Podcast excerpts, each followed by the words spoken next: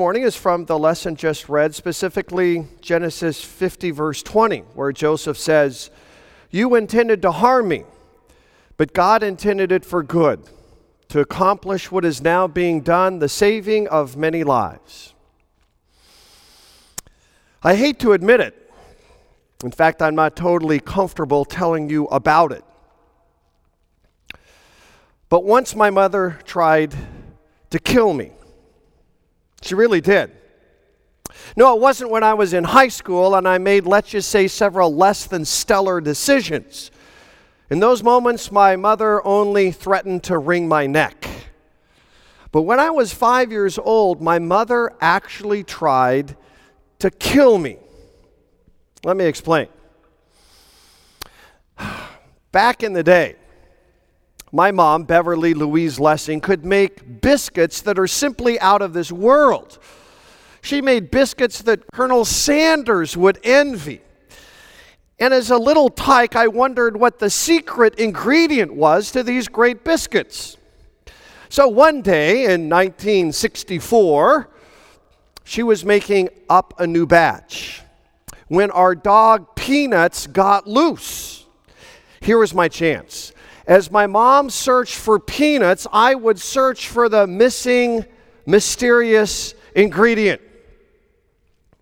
Biggest container on the table was marked flour. So I put a huge spoon of flour in my mouth and said, What? Yuck. Next, baking powder. Awful. The last thing that was actually left was marked shortening. So I put an extra large amount of shortening in my mouth and talk about gag me with a spoon, literally. Then it dawned on me. My mother was trying to kill me, right? Wrong. She was taking strange and distasteful ingredients, working them all together to create biscuits that are simply out of this world. The secret is in understanding what? How it all works together. Once Joseph's brothers actually did try to kill him. Joseph was 17 years old. He had his whole life in front of him when his brothers say this in Genesis 37 Here comes that dreamer. Come, let's kill him. Throw him into one of these pits. Say a wild animal devoured him, and then we'll see what comes of his dreams. You've known this story since you were knee high to a grasshopper, right? Joseph is his dad's favorite. He gets the coat of many colors. His brothers despise him. So they sell him to some Midianites who are coming from Gilead, and they are on their way to Egypt.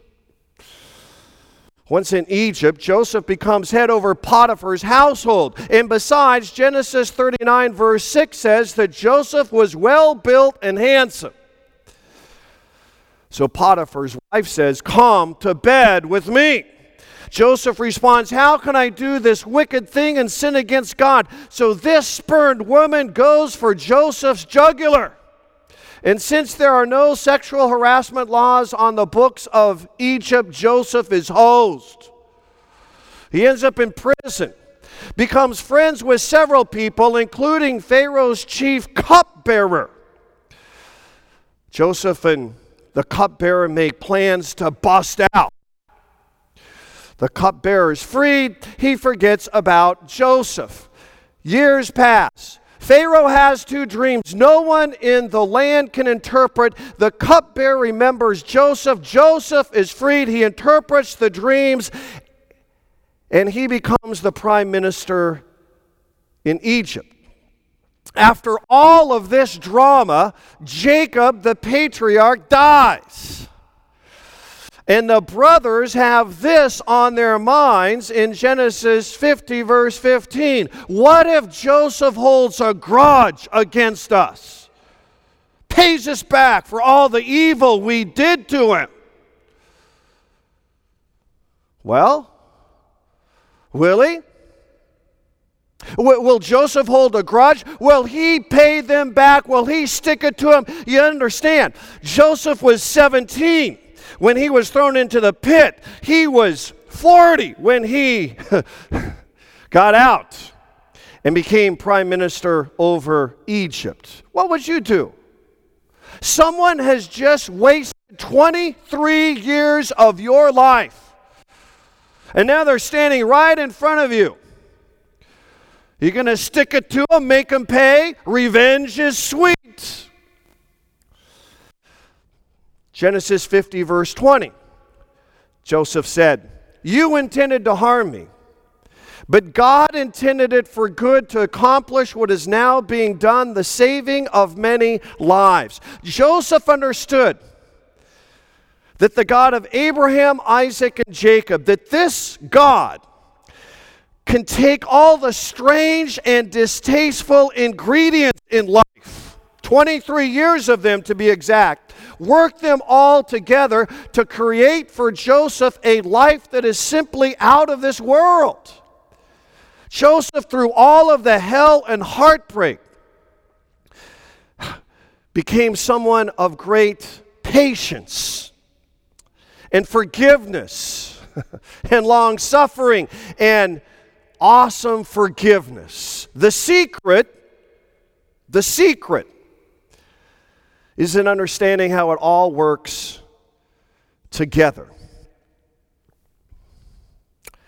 And because you and I sometimes get bumped and bruised and painfully broken. Our temptation is to say, I don't get mad, I get what? Even. The movie Forrest Gump has some classic one liners, right? Life is like a box of chocolates, you never know what you're going to get. But toward the end of the movie, there's another classic one liner that is worth noting in light of this sermon. Forrest and Jenny are walking along an old, abandoned farm lane outside of Greenbow, Alabama. And at the end of that farm lane, is Jenny's home of her youth. And we are led to believe earlier in the movie that this home was the place where her father abused her as a child. So Jenny takes rocks. Remember that? And she picks up rocks on this old, abandoned dirt road and slings the rocks at the house. Rock after rock after rock. Finally, she's thrown so many rocks that she falls down exhausted on the dirt road. And what does Forrest Gump say at the end of the scene? Sometimes there just aren't enough rocks. Most of the time, though, for you and me, when someone hurts us, there's always enough rocks, right? We carry around verbal missiles. and we will shame people and we will blame people. And oh, we can play games with people, can't we? We become cynical and sarcastic and walk around with a chip on our shoulder. You see, becoming obsessed with what he said, with what she did, with what they decided, becomes an insidious virus that destroys my soul and my mind and my body. Holding on to a hurt only confirms me in my patterns of self destruction. So, what's left besides the rocks? Are we forever stuck holding on to the pain of the past? Are we forever stuck in these small little lives that keep score and keep track? No, we're not. we're not. Meet another one who, just like Joseph, was despised and rejected by men, a man of sorrows and familiar with suffering, mocked by the crowds, betrayed by Judas, denied by Peter declared guilty in a kangaroo court, sentenced to death by a weak willed Roman governor, scourged by muscle men just short of death. Luke 23 34. He began to say, four words in English, one word in Greek, elegen. Elegen is an inceptive imperfect. What's that mean? It means he began to say, and he continued to say, and he repeatedly said it. What did Jesus continue to say over and over and over again? Father, forgive them, for they know not what they do. At last, this insidious cycle of an eye for an eye and a tooth for a tooth has met its match. And confirming it, the Father raised Jesus from the dead on the third day. Instead of holding a grudge against us, in baptism, we have learned to call grace amazing. In the Holy Supper, this God isn't distant, aloof. real body, real blood. Instead of wrathful revenge, shout it out. We are redeemed in the blood of the Lamb. You intended to harm me. God intended it for good to accomplish what now being the saving of many lives. Paul puts it this way in Sunday's epistle lesson.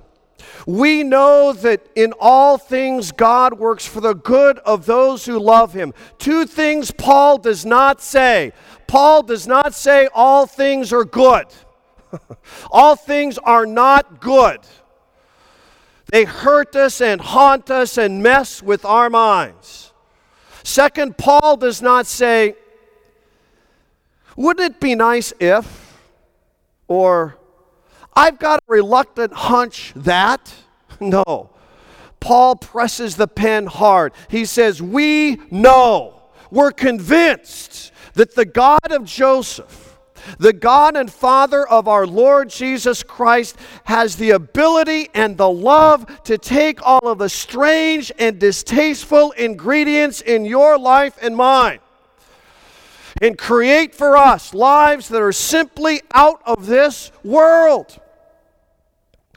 New life in Jesus is different from this world. It's beyond this world. It's the exact opposite of this world. We take our marching orders from Matthew 5:44.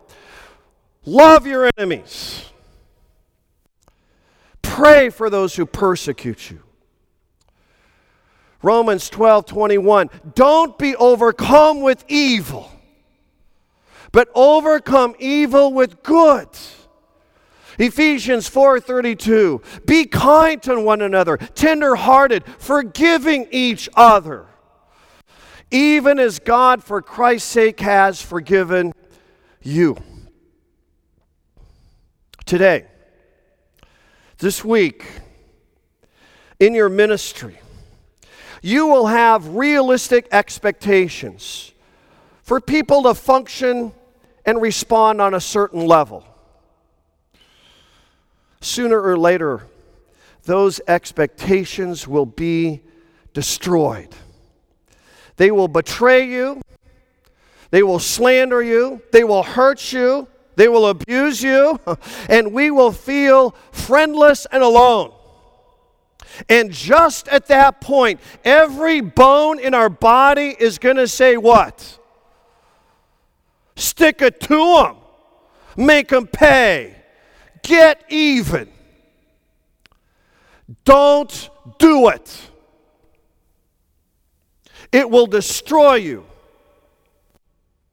Instead, dare to believe that there is a plan. There's a divine plan where all things are working for our good and the Father's glory. Don't believe it? Then just ask Joseph.